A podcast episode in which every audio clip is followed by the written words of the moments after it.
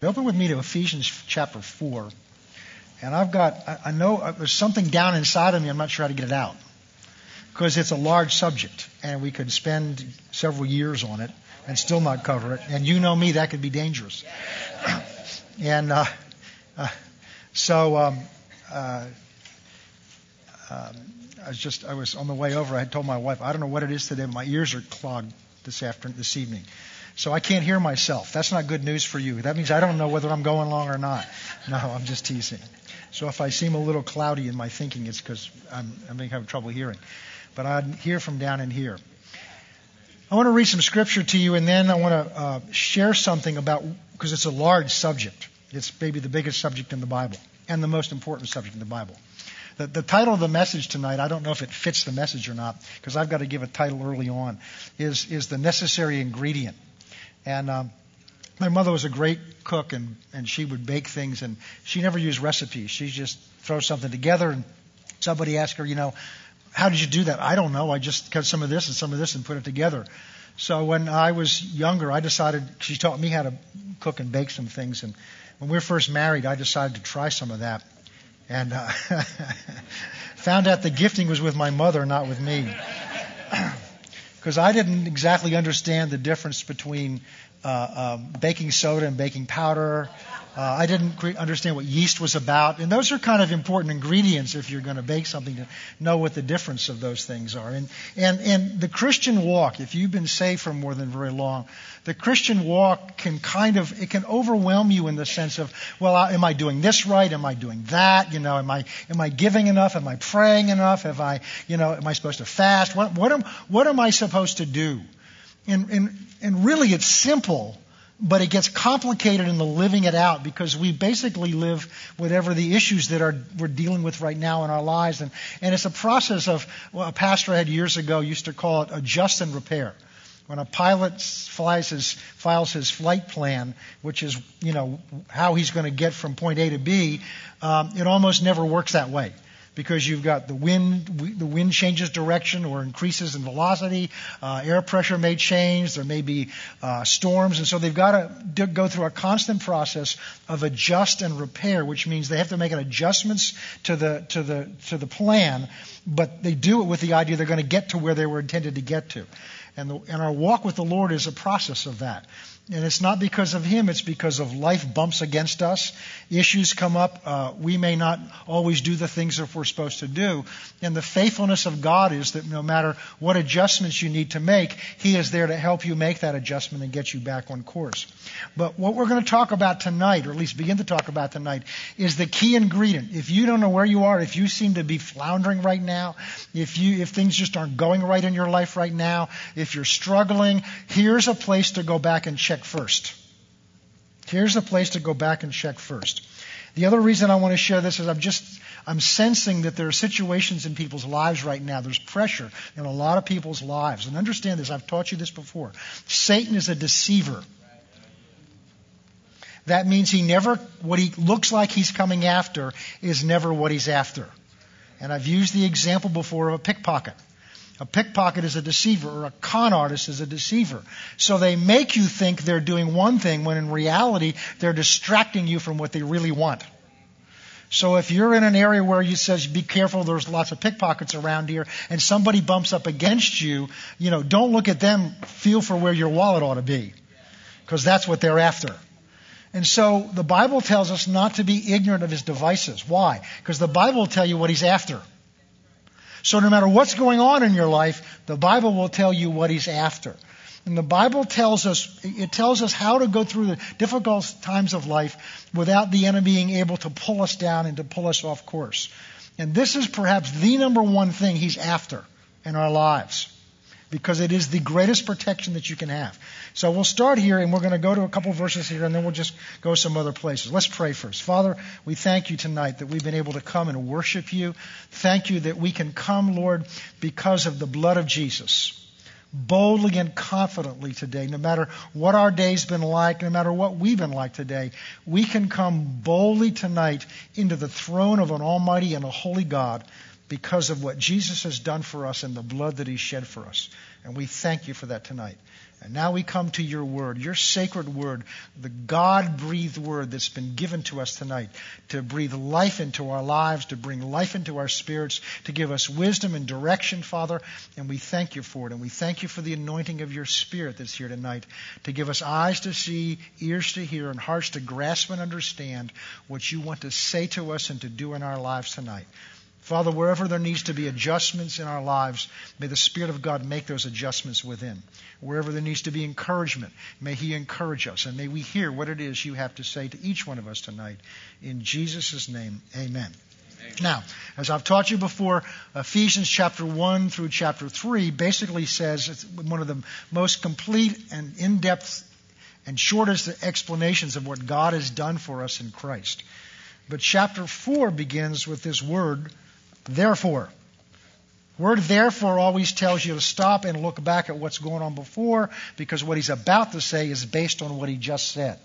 So really what he's saying here is because of what God has done for us, because of who he's made us to be in Christ, because we are now sons and daughters of the living God, we are children of God, we've been born again with his nature inside of us, because of that, there are certain things we need to do.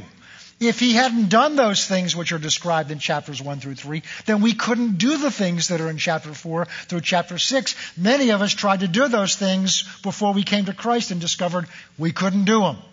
But now that you're in Christ, now that you're born again, now that God's nature has been birthed in you, now that you're his child, we can do the things he's about to tell us to do. Because really all he's going to tell us to do is to act like who we are.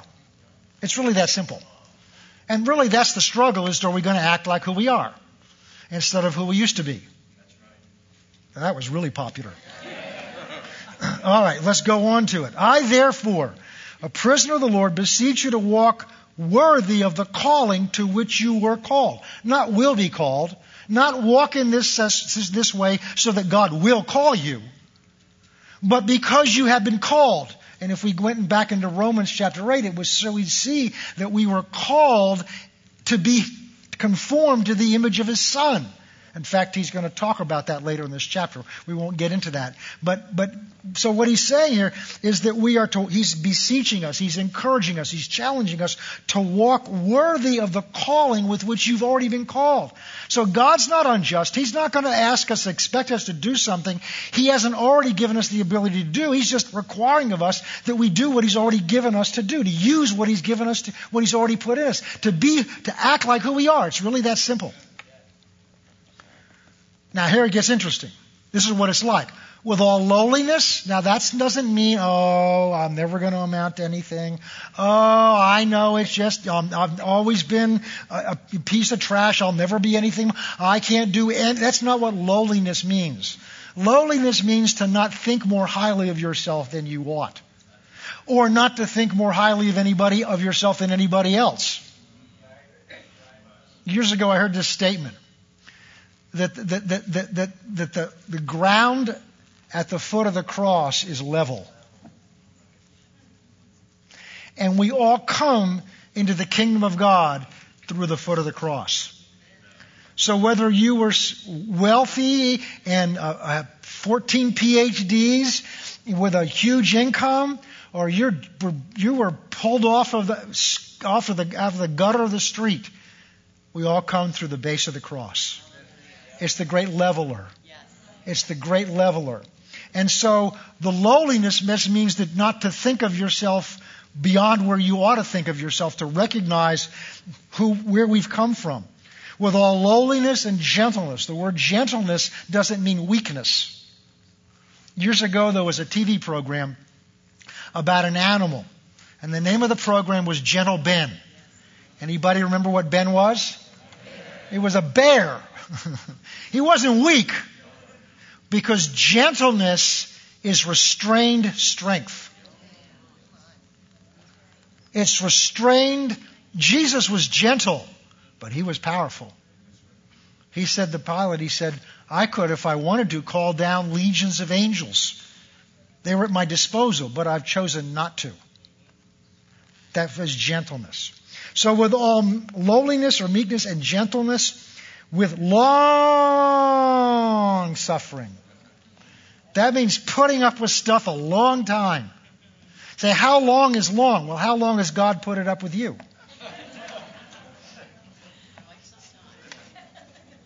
How long has God put up with stuff with you? That's how long. Bearing with one another in love. That's what we're going to talk about. Bearing with one. Now, the word bearing implies friction. To have to bear up under something, there's something to bear up under. If you got to put up with somebody, that means there's something they're doing you got to put up with. If it's your most favorite person in the world doing your most favorite activity, that's not putting up with something.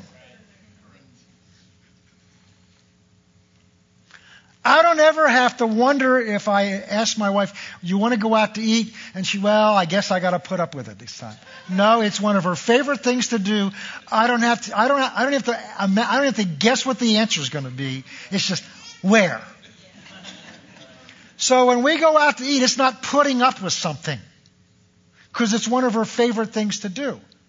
So the idea we have to bear with one another means that every once in a while one of us is doing something with one another we've got to bear with. And just possibly, we're doing things that other people have to bear with. I know it's hard to imagine, but it's just, listen, hypothetically, is it possible that people may have to put up with you?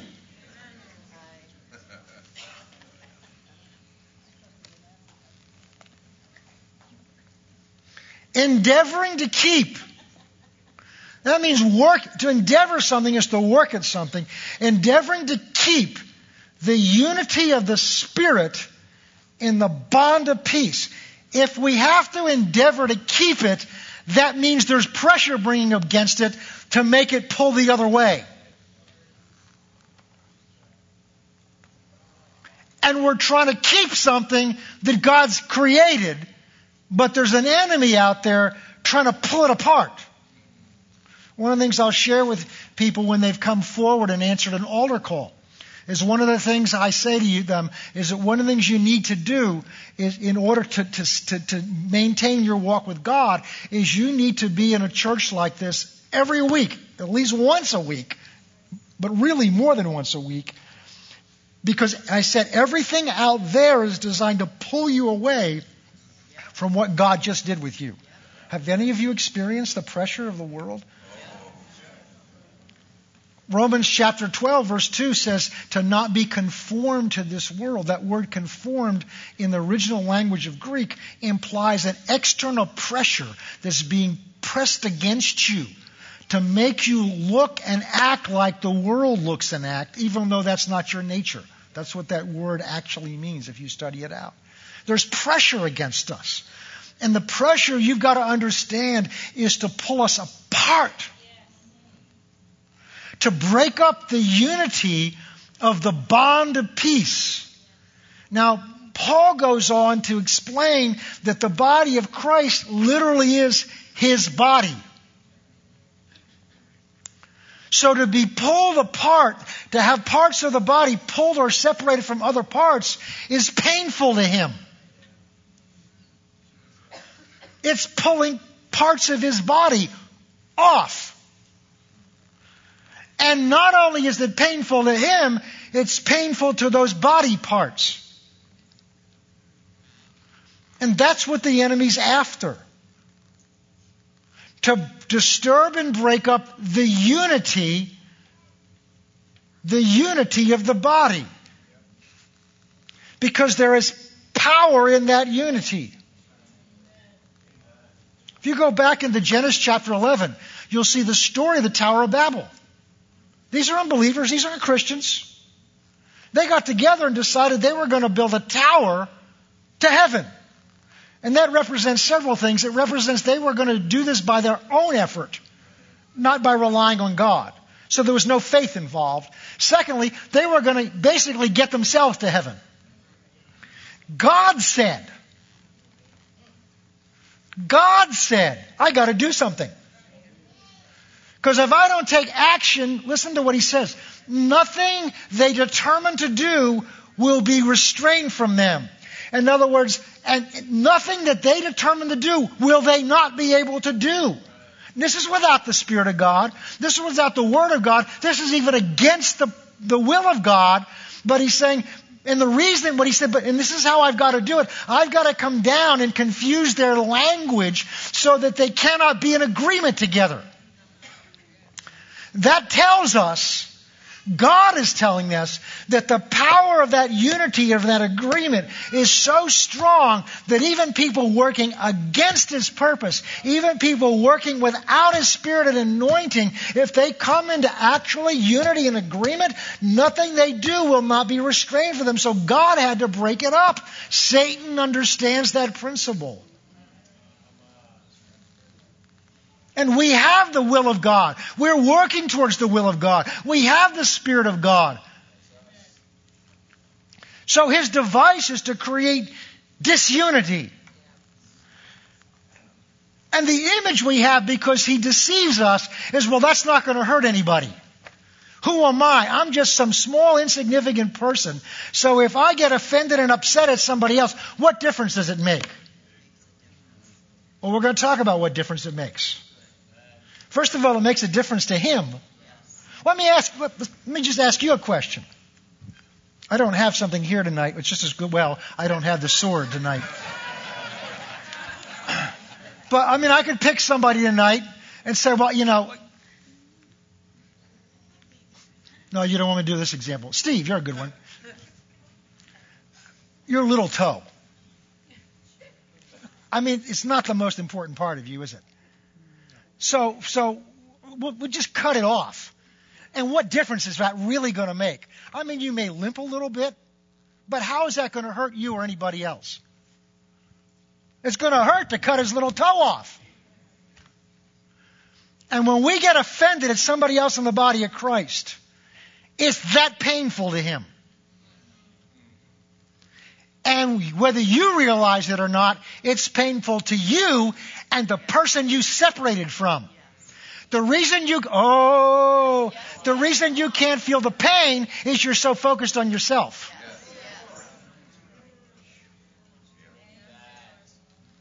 You're not conscious of the body. You're just focused on you and what they did to you.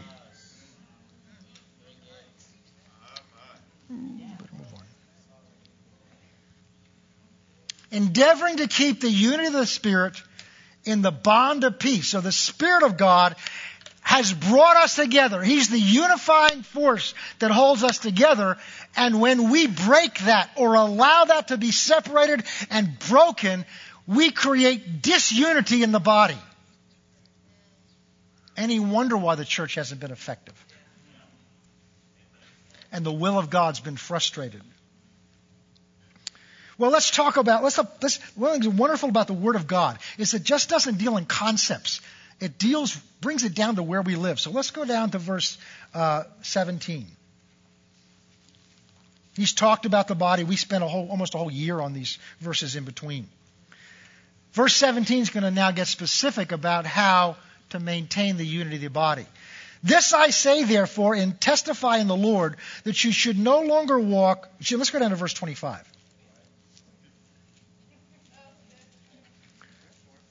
Well, let's read 17. Won't hurt us. This I say, therefore, and testify in the Lord that you should no longer walk. Now, the New King James says, as the rest of the Gentiles walk. Actually, the better translation says, as the Gentiles walk. How do they walk? In the futility of their mind. Oh, we could spend some time in that.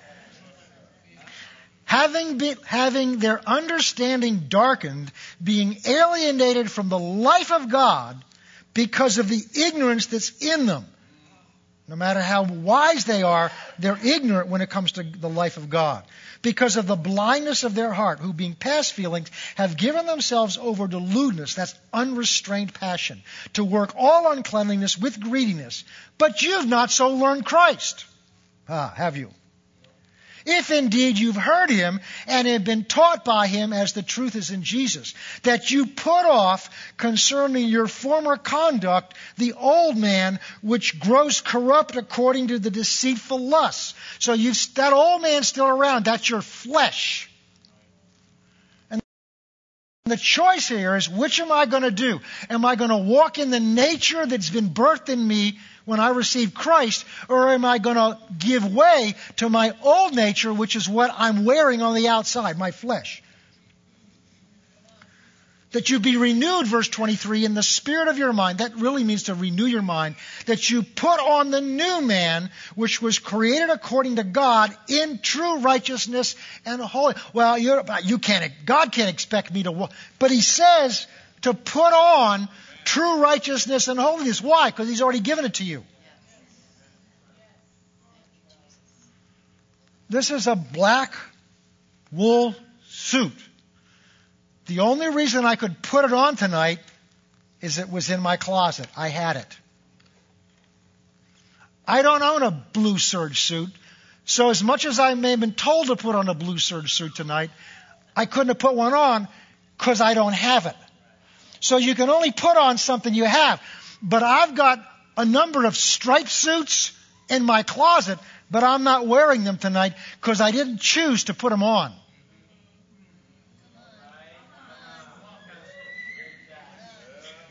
So you can't see my striped suits tonight. I've got two very nice suits I bought last year. And, and, and, and, but you can't see them tonight. and I have them. Why can't you see them? Because I didn't put them on.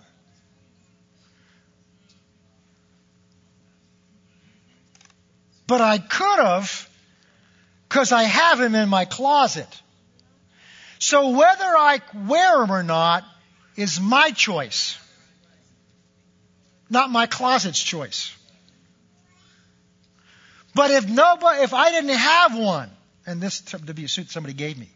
If that suit hadn't been given to me, then it wouldn't matter how much I wanted to put it on. I couldn't have because I didn't have it. But now that I have it, it's up to me whether I put it on. So it's up to you and me whether I walk in that holiness and righteousness because it's been put in me.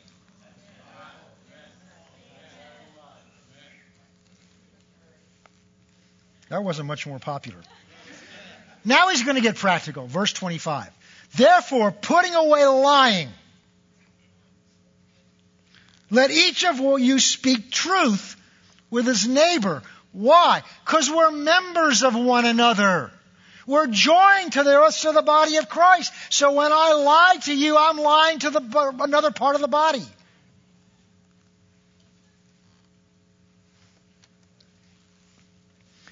Be angry and do not sin. That means it's possible to be angry and not sin, but it's also possible to be angry and sin. What's the difference? Don't let the sun go down on your wrath. Don't stay angry. Anger is an emotion. Sometimes it's rooted in fear. Sometimes it's rooted in security, which is really another form of fear. So usually there's something else underneath it. One of the things I've learned in life is when I have an emotional reaction to ask myself why. Why did that upset me so much? Especially if it's an overreaction. Why did I get so upset about that? Oh, it's almost never the issue that you got upset about. Usually it's something that you're afraid of, something you, about you. So I've learned to use, and I'm still learning, to use my emotions as a way to, as a way of taking my spiritual temperature. Jesus got angry, you know. Ask the money changers. He upset their tables in their business, but he didn't lose control of himself. He wasn't angry in defense of himself. He was upset at what they were doing in his father's house of prayer. Jesus never defended himself. He was never angry for himself. Let him who steal. Oh, let's go on. Do not. This is what I want to see. Be angry, do not sin. Do not let the sun go down on your wrath. In other words, don't let your anger fester. Have a deadline for settling it. Oh, but you know, you don't understand my nationality. I don't find that in here. I don't see Paul saying, be angry and do not sin unless you're Portuguese or Italian. I mean, because you can put almost every nationality in there. By the way, I thought you were saved. If, if, your if your national heritage is giving you a reason to not do what God's word, I thought you were saved. Because my Bible says that when I'm saved, there's no longer Jew or Greek.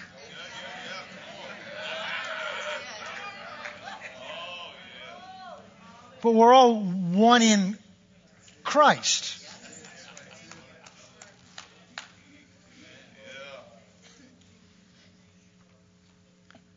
Be angry and do not sin. Do not let the sun go down on your wrath. Look at verse 27. Don't give place to the devil. Now, it, it, it doesn't say, don't let him come take it. Does it?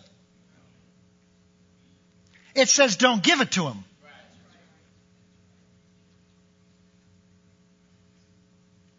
Jesus said to, to his father, He said, All those that's given to me, the enemy couldn't take. The devil can't take it from you. Or else he would say, Don't let the devil take it from you. Look, look at your Bible. Don't give place to him. There's a fly in our house the other day. And I didn't go around going, I wonder how that thing got in here. Now I don't know what door it came in from, but it was took no rocket science to figure out I had left the back door open.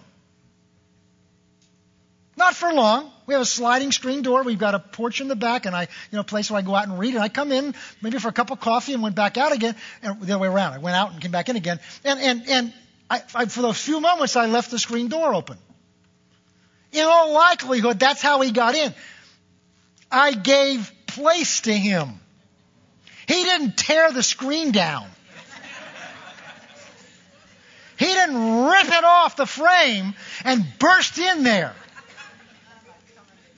Why? Because my screen is stronger than that fly. One of the names for Satan is Beelzebub. And you know what that name means? Lord of the flies. My Bible tells me in Colossians 1:13 that I've been transferred out of the kingdom of darkness over into the kingdom of light. Satan has no place over in the kingdom of light unless I give him place.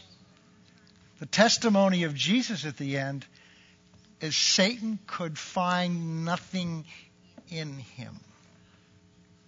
In other words, Jesus never gave him place. Is it possible if Satan has been cleaning your clock, taking your lunch, stealing from you, is it possible that somewhere you've given him place?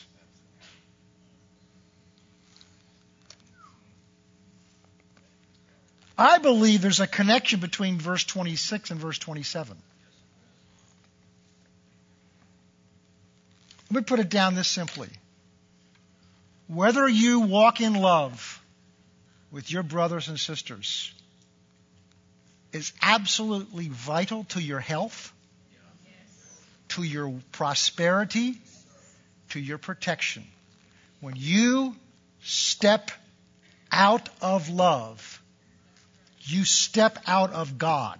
I'm not saying you lose yourself. I'm not talking about that. Because God is love. So you cannot step out of love and not somehow step away from Him. Psalm 91, we love to quote it and stand on it. We forget the beginning of it is crucial to all the promises of what God wants to do. The rest of Psalm 91, the protection and provision, is all what He wants to do, but He can only do it if we dwell, not visit, not do on occasion, but we dwell in the secret place of the Most High. That secret place is not a secret to us, it's a secreted place, hidden place, right up in Him. And you cannot be in that place and not walk in love. Because He is love. I'm sharing that with you so you understand what's at stake when Satan baits you to get offended, jealous, envious. There's a wonderful book that John Bevere wrote, one of his first books, called The Bait of Satan. The word that's used there is scandalon in Greek, which is a word that was used for a stick when they would try to catch an animal. You've seen this where they take a box and they'd put a bait down there, and then there'd be a stick that they would prop the, the box up with. And when the rabbit or whatever is got inside there, you'd pull the rope, the string, and the stick would fall down, fall out, and the box would come down. The word scandalon was the word that was used for that stick. It's a trap of Satan. So you got to ask yourself, do I want to be trapped by him? See, that's the issue that's involved because our emotions get stirred up. They did this, they said this, they whispered this, they blah, blah, blah, blah, blah, blah, blah, blah, blah, blah, blah. I had it happen just the other day. I got a report of somebody saying something or do something that I know is designed to get me upset about something I settled a long time ago. I wouldn't bite at it. Because I know what's tied to the other end of that.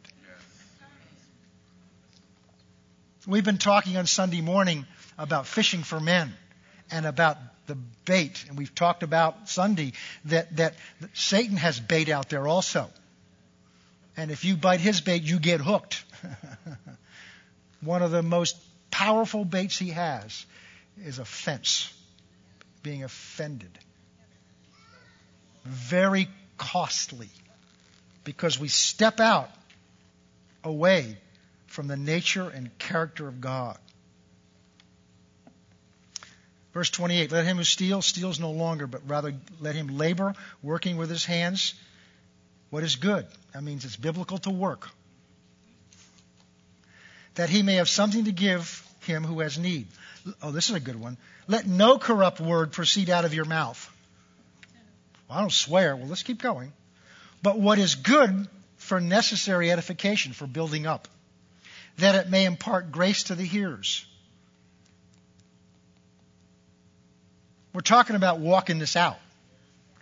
And what he's saying is the words that come out of your mouth should be designed in such a way that whoever you speak to, they impart words of grace. And they're edifying, they're building up, they're not in, that's that's so gossip is not edifying.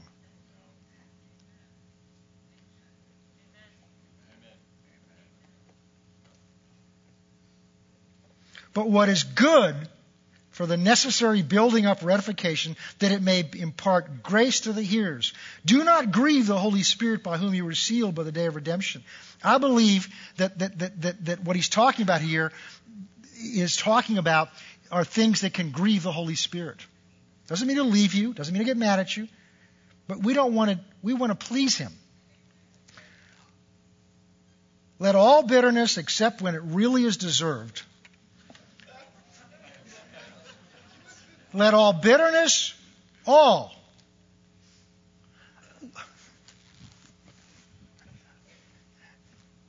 We like, my God shall supply all my needs according to his riches and glory in Christ Jesus.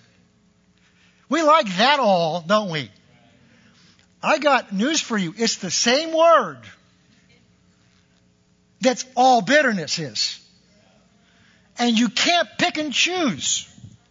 See, your mind, your mind understands when you don't mean all here.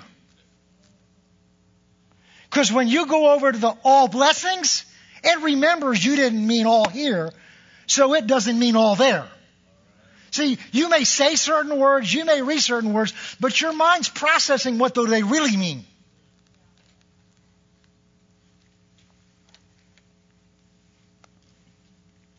Let all bitterness, wrath, anger, clamor, evil speaking. That doesn't just mean swearing, that means talking about each other.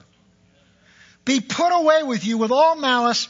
Be kind to one another, tender hearted, forgiving one another, even as God in Christ forgave you. Therefore, be imitators of God as dear children. Walk in love as Christ has also loved us and given himself for us as an offering and sacrifice to God for a sweet smelling aroma. So all, all we have to do is real simple, just imitate God. But since we're his children, we ought to be able to do that. Just act like your daddy. It's that simple. Well, let's go to Colossians chapter 3, which is really a restatement of some of these things.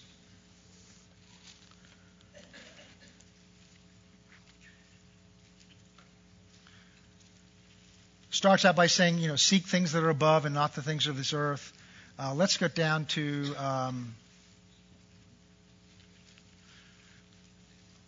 Well, verse 5 says, Therefore put to death your members, which are which is your passions your, your flesh, which are on the earth, fornication, uncleanness, passion, evil desire, covetousness, which is idolatry. We'll talk about that some other time. Because of these things, the wrath of God is coming on the sons of disobedience, in which you yourselves once so walked when you lived in them. But now you yourselves are to put these off. All these anger, malice, wrath, blasphemy, filthy language out of your mouth. Do not lie to one another, since you put off the old man with his deeds and have put on the new man, who is renewed in the knowledge according to the image of him who created him. Whether there's neither Greek nor Jew, circumcised or uncircumcised, barbarian, Scythian, slave or free, but Christ is all and in all. Therefore, as the elect of God, holy and beloved, put on tender mercies, kindness, humility, meekness, long suffering. There it is again, bearing with one another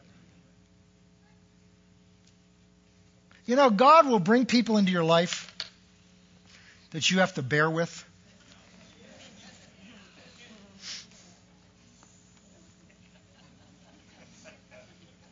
Because how else are you going to know that you've got to grow in that area?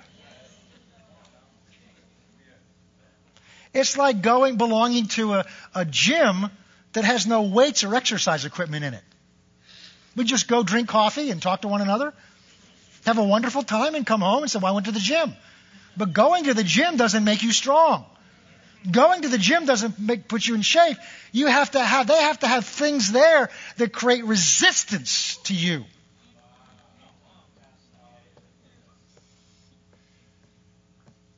Remember Tony Cooke that has been here?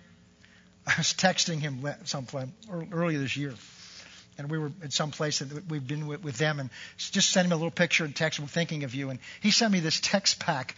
I couldn't make anything out of it. And he sent it two or three times. Finally, just called me. He says, I just came from a workout with my personal trainer who worked on my arms so much my thumbs aren't working right. And I don't know what I just sent you, but I didn't want you to think I was drunk, so I'm calling you to tell you what was going on. Now, there was such pressure put against his muscles in his arms that he couldn't get his fingers to work right. But that's how we get stronger is by exerting what we're capable of doing against resistance. Well, the same is true spiritually.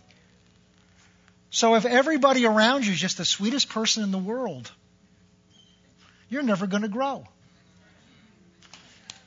They may have to grow because they're around you, but you're never going to have to grow because everything's just going your way. The most important thing a child ever needs to learn is that things do not always go the way they want them to. And they figure this out about two. okay.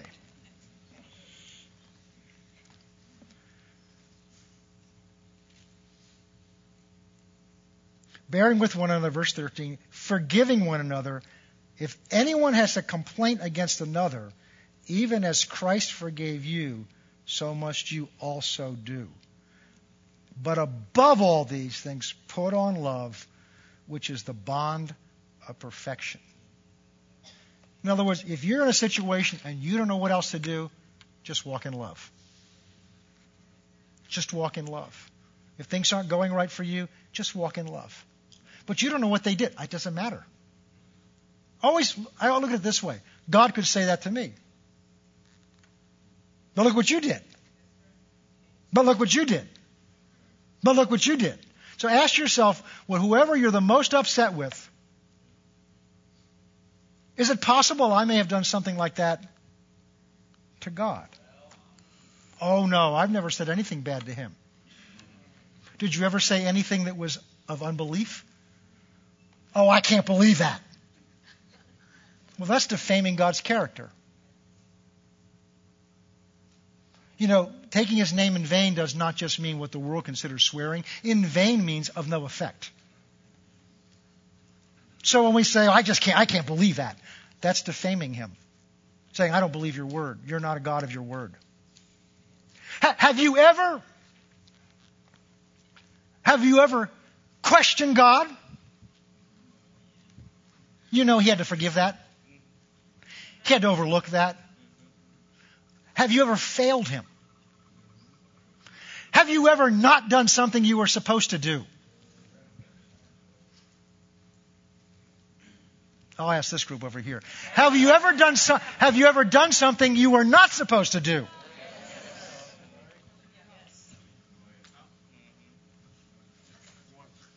Once? That's all it takes.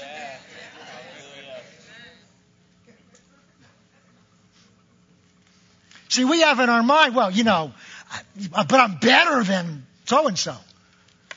But there's nothing in here that compares us with each other. We didn't get into those scriptures in there in Ephesians 4. The only one God compares us with is Him. See, we forget. We've talked about this before. We're in the body of Christ, and God's grace covers us and forgives us. But the only way we're in here is by the blood of Jesus. I've been a Christian for 30 some years. My access to God is still through the cross. It's still because of the cross.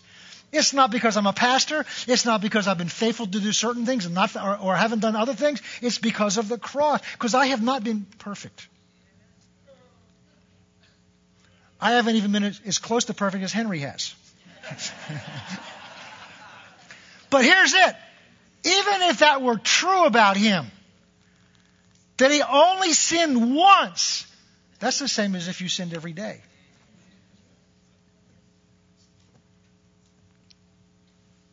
My point is this we all desperately need his grace and mercy. How can we hold it back from other people that he's given it to? Okay. Oh, let's go to 1 John. This will get fun and we'll probably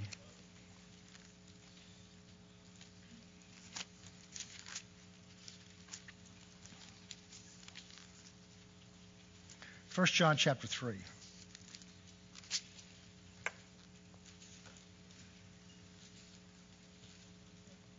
Now that's Peter. That won't work. That's good, but it's.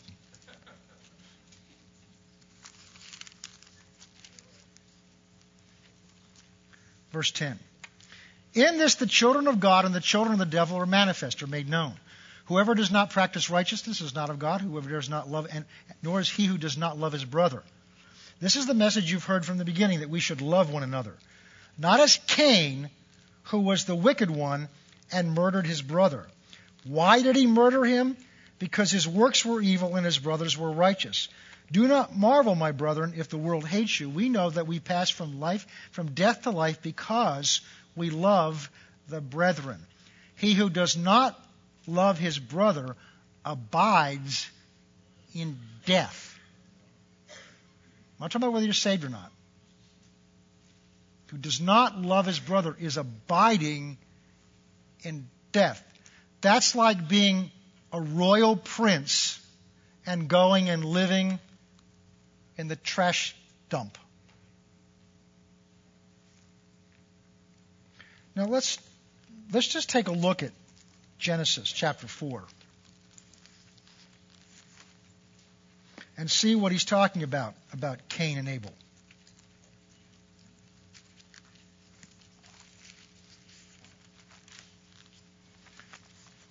And Adam knew his wife Eve, and she conceived and bore Cain, and said, I have acquired a man from the Lord. And she bore again, this time his brother Abel.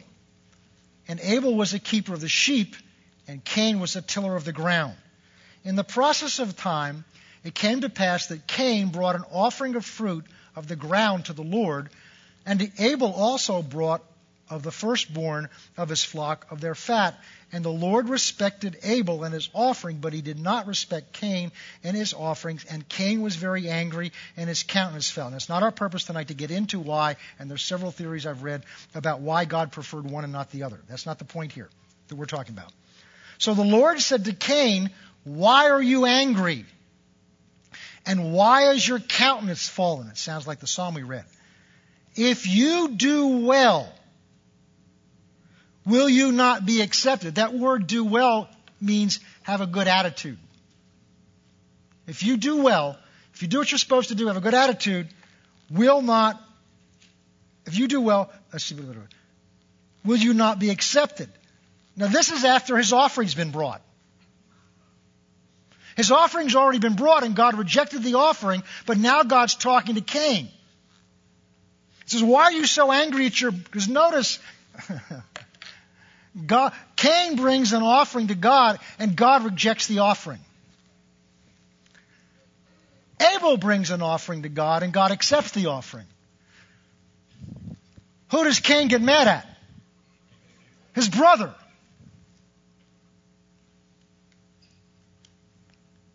Interesting insight.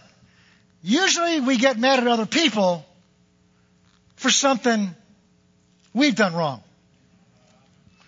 I think Jesus says something about this, which we'll probably get into next week. He talks about why are you trying to do eye surgery and remove that little splinter that's in your brother's eye when there's a whole beam sticking out of yours? I was thinking about that one day and I realized both of them are wood. So what makes it so easy for me to identify the little wooden splinter in your eye is because I'm looking at wooden splinter in my eye. That's why I can recognize it in you. Because I learned in my life, usually what I get so ticked off at you about is something I'm already doing because the reason I see it in you is because it's present in me. I can be tolerant of things in people that are doing things that I'm not doing because I can give them grace. It's unresolved things in me that I tend to get upset in other people about. So here, Cain, he's not, God, how, why is this a wrong offering? Why did you treat me the way I thought you? No, he didn't get mad at God. He takes it out on his brother for something that was off in him. And look at what God says to him. Verse 7 If you do well, will you not be accepted? Now, already talking about the offering was rejected, but now the issue is whether Cain's accepted or not. If you do not do well, sin lies at the door and its desires for you, but you should rule over it. Talking about being offended at his brother.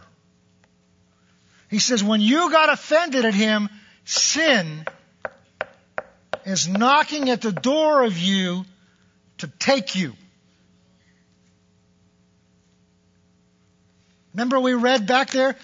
Give no place to the devil?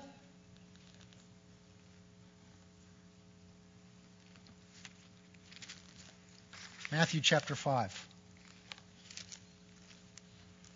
And I'll, we'll read this and then I'll just we'll leave here. I'll let you think about this. And me too.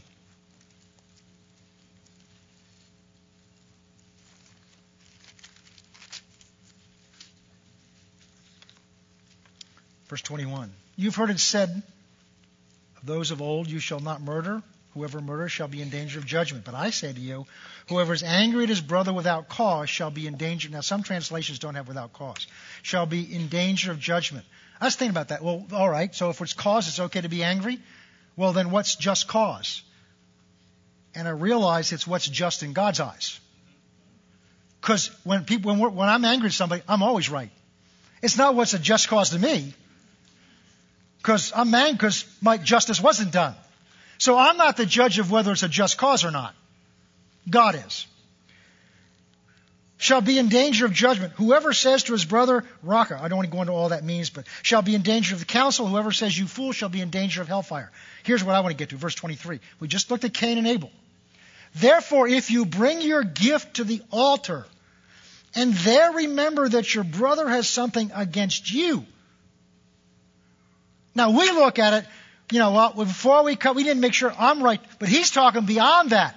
If I remember somebody's got something against me, look what we're supposed to do.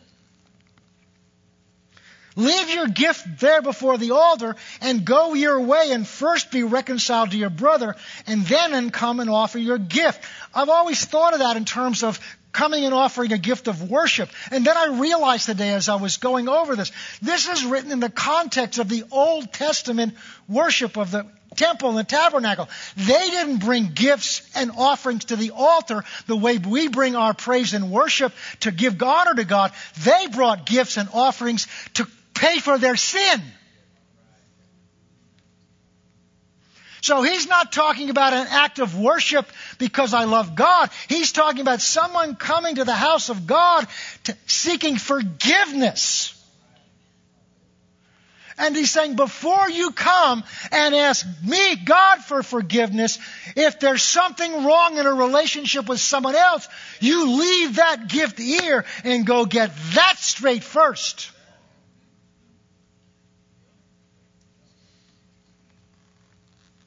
And isn't that what Cain and Abel, they were bringing gifts to God. Now it wasn't for their sin, it was an act of worship. And one of them God accepted and the other God didn't accept, but that wasn't the point. The point was then what Cain did after that. He got offended, he got angry and jealous at his brother, and then eventually killed him. And God warned him at that point. You need to handle this the right way. If you handle this the right way, it'll go well with you. But if you don't, sin is waiting at the door to take you. And that's exactly what happened. So, my brother and sister, what's at stake in how we get along with each other isn't just whether I'm happy or things are going well. There's a spiritual realm out there that the things we do in this natural realm set in motion spiritual principles of the kingdom of God and the kingdom of darkness.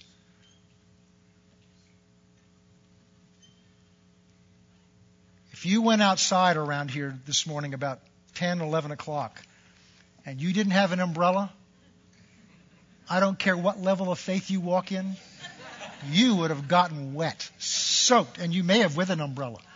Why? Because it's raining. And if you don't protect yourself from the rain, you're going to get wet.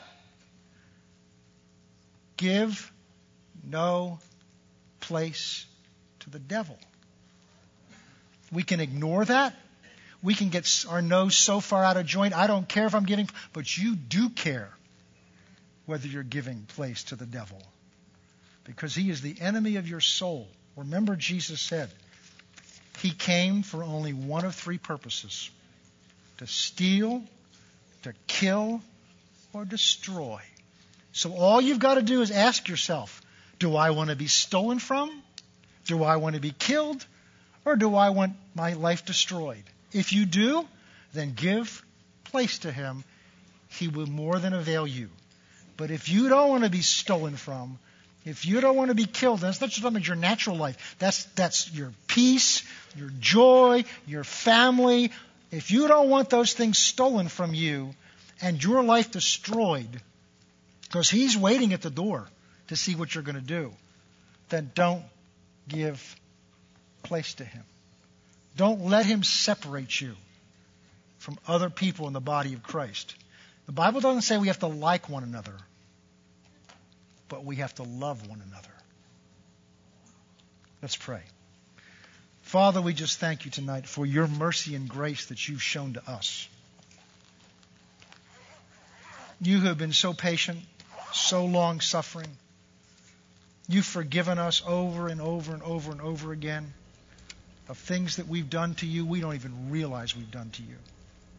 And you paid for that with your own son's blood. And Lord, sometimes we're stubborn and it feels like we've got to pay for it with certain hurts that we have to let go of. But they can't begin to compare to the pain and the agony that Jesus bore on that cross so that we could be forgiven. Father, I ask you tonight in every one of our lives, including mine, open our eyes to any area of our life, any relationship, any anything in our life where we're not walking in love. Shine the light of your Spirit on it. That we might repent, get things right with you, and as necessary, get things right if possible, with that brother or sister. Thank you for the mercy you've extended to us. Now, Father, give us the grace and the strength to extend that same mercy to others in our lives. Father, for that person that you brought into our life that rubs us the wrong way is really just annoys us. And we know we're right. Thank you for bringing them into our lives. Help us to see, Lord, ourselves, not them, and where we need to grow and change. Thank you for the opportunity to see that, Father, and for the grace to make those changes. Lord, our desire is that we would grow and mature until we come to a place of unity in this body. We can't speak to others in this body. Doesn't mean we agree on everything. But it's a unity of love, a unity of purpose, a unity of, of the Spirit. And we pray, Father, by your precious Holy Spirit, that that grace would come to this place. In Jesus' name, amen.